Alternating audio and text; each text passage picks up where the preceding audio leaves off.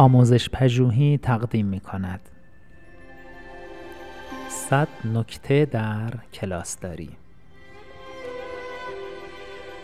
نکته شصت و دو لباس رسمی مدرسه.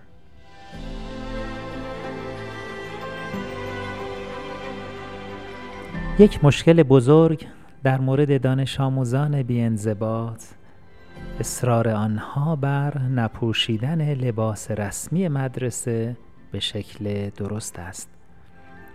شاید تصمیم بگیرید که این مورد را نادیده بگیرید که این امر می تواند اوضاع را بدتر کند.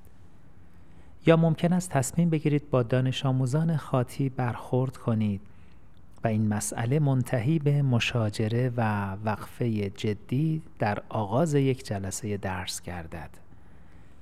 با این اوصاف در این شرایط چه خواهید کرد؟ راهکار خوب این است که خواسته تان را با کل کلاس مطرح کنید.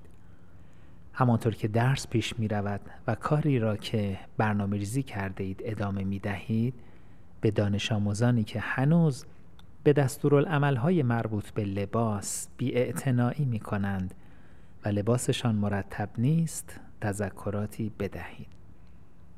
این تذکرات را به نرمی در هنگام درس دادن منتقل کنید.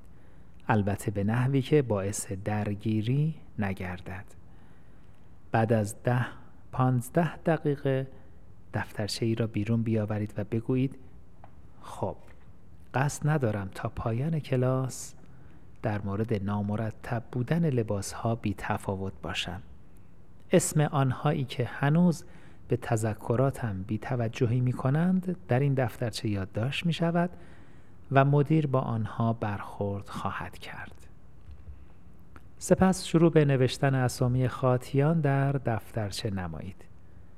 به طور جالبی شگفت زده می شوید. وقتی می بینید چند نفر این بار لباسهایشان را مرتب می کنند به کسانی که هنوز هم رعایت نمی کنند تذکر کوتاهی در پایان کلاس بدهید و پیگیری کنید تا مدیر مدرسه تنبیه های مرتبط با نامرتب بودن لباس را در مورد آنها اعمال نماید.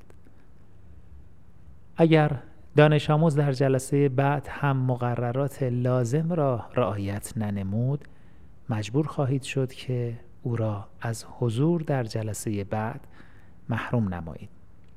خوب است به کلاس بگویید چرا فرد مورد نظر را محروم کردید تا از این طریق بقیه بچه ها بفهمند که آنچه را می‌گویید عملی خواهید کرد.